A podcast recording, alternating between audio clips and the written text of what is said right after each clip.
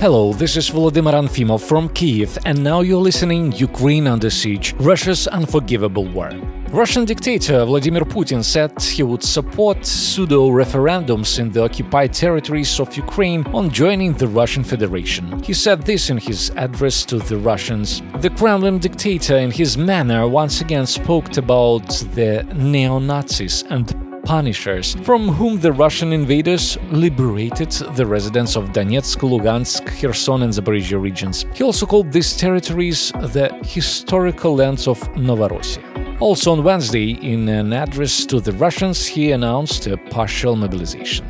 Russian Defense Minister Sergei Shoigu said that thirty thousand reservists would be mobilized in Russia. At the same time, Shoigu said that Ukraine had already lost half of the army, while Russia is only five thousand nine hundred forty-seven people. On Wednesday, the Ukrainian General Staff reported that fifty-five thousand one hundred ten Russian soldiers had died since February twenty-fourth. Immediately after President Putin's speech, the Russians sold out all direct air tickets for September twenty-first to Istanbul, Turkey, and Yerevan, Armenia. Flight tickets have become very expensive. For example, to fly tomorrow to Dubai from Moscow, you need to pay seven thousand US dollars for one-way ticket. And to fly from Moscow to Istanbul tomorrow, you need to pay five thousand dollars.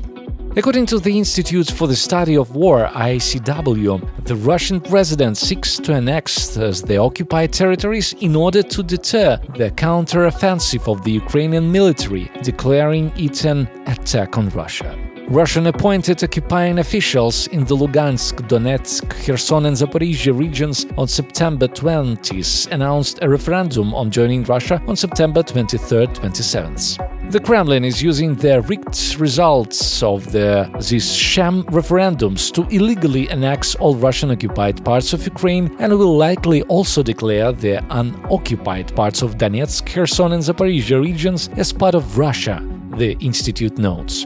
The Kremlin's plans for annexation are aimed primarily at a domestic audience. Putin likely hopes to improve Russian troop formation capabilities by urging Russians to volunteer to go to war to defend Russia's newly claimed territories.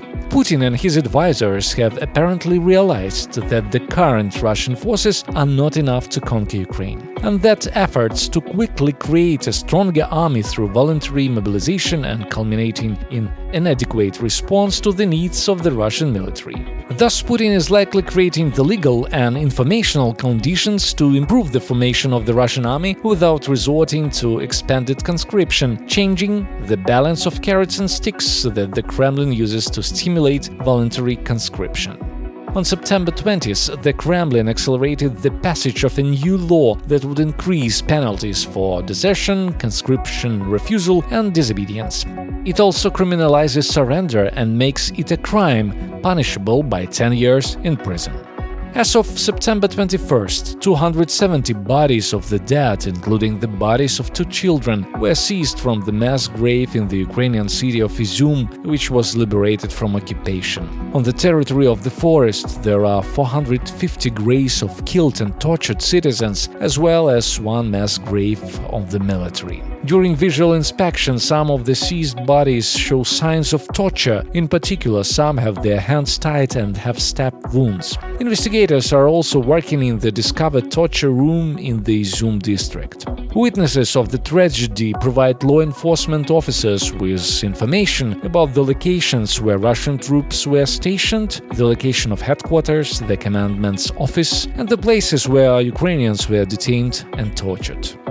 President of Ukraine Volodymyr Zelensky, during an online participation in the Clinton Global Initiative meeting, called on world leaders to abandon neutrality in a situation of war and the United States to encourage other democratic countries to help Ukraine more, in particular with weapons. Direct speech. You cannot balance between good and evil, light and darkness. You must choose a side.